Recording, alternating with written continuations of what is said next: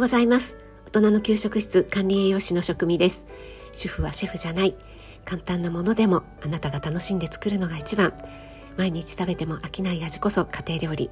そんな思いで配信しています。最近は高齢の父の介護のことや、えー、息子が小さかった頃の子育て、えー、失敗談とか、えー、そんなこともお話ししています。先日高齢の父との向き合い方について私の捉え方を変えることによって、えー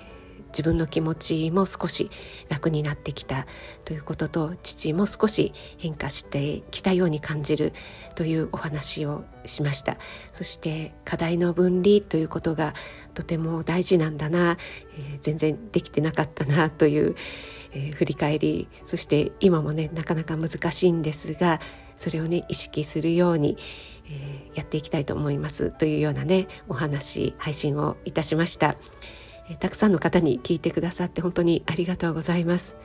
今日はまた父の話になってしまうんですがちょっと嬉しかったことがあったのでお話しさせてください。よかったら聞いていただけると嬉しいです。父はスマホを持っているので、えー、面会がね月1回しかできないので、えー、他の日はなるべく電話をするようにしているんですけどもなかなか最近あのスマホを取るのがうまく取れない ということと勝手に自分で触ってしまってなんか機内モードになっていたり消音モードになっ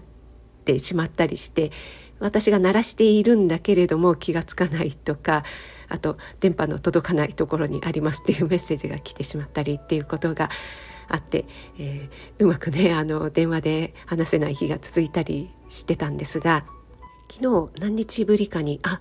電話に出たと思ってそれでね電話でちょっと話してみました。で肋骨をねちょっと骨折してしまったんですけども本人はねあのやっぱり大丈夫だよっていうふうに言っていて大体いつも同じような話をするんですが今の時期だったら、ね、今ちょうどねとっても寒い時期だから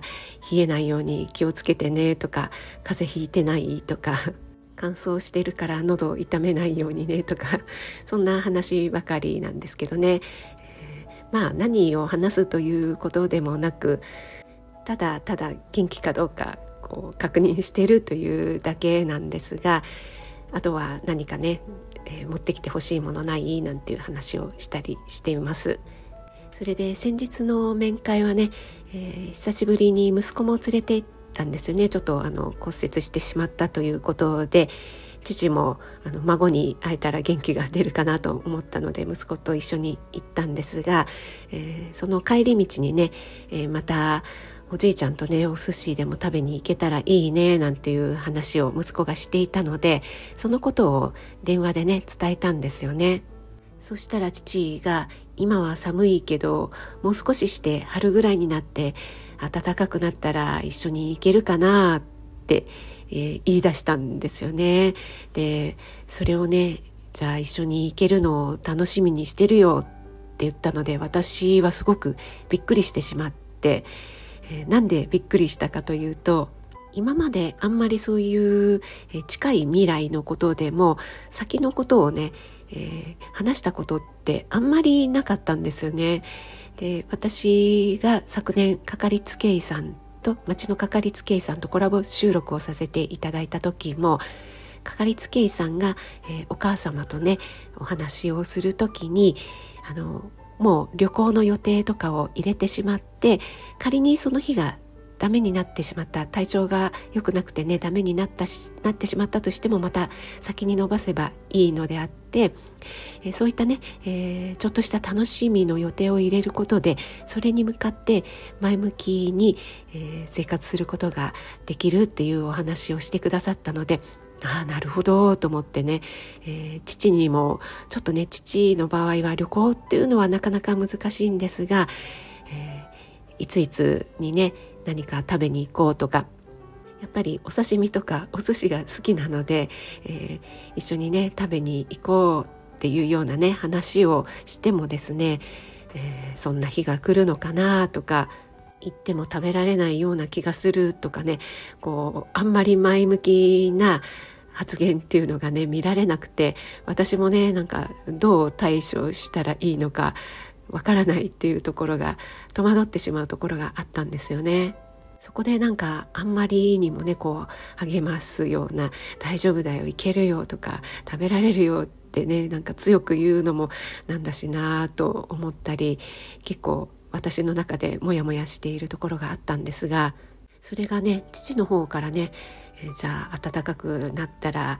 行きたいなとかそれを楽しみにしてるよなんて言い出すってすごくびっくりしてなんか嬉しくなってしまったんですよね。なので私も3月ぐらいになればまたお花見にね行けそうかなっていうようなね話をして去年は一緒に綺麗な桜を見ることができたもんねって言ったんですよね。この時も今までの父だったらもうねそんな春まで生きてるかどうかわからないしなとか桜が見え見れるまで生きてないと思うとかそんなに長生きしても仕方ないよなんてね、えー、そういう言葉が大体出てたんですよね。なんですがそれが出ずにね寒い時期もあと12ヶ月の辛抱だからそれが過ぎたら暖かくなるしねなんて、ね、そんな前向きなことを言ったんで本当になんか嬉しくなってしまいました。もしかしたら気分の気分にもね波があって、えー、ちょうどこう気分の調子のいい時だったのかもしれないんですけどもそんな穏やかに生活している父を見守って今はねまだコロナで制限があるんですけども本当に春ぐらいになったらねまた外出できたらいいなという願いながら過ごしていきたいなと思います、えー、今日はちょっと父との会話で嬉しいことがあったのでお話ししてみました。最後まで聞いてくださって本当にありがとうございます。今日も暖かくして素敵な一日をお過ごしください。職味でした。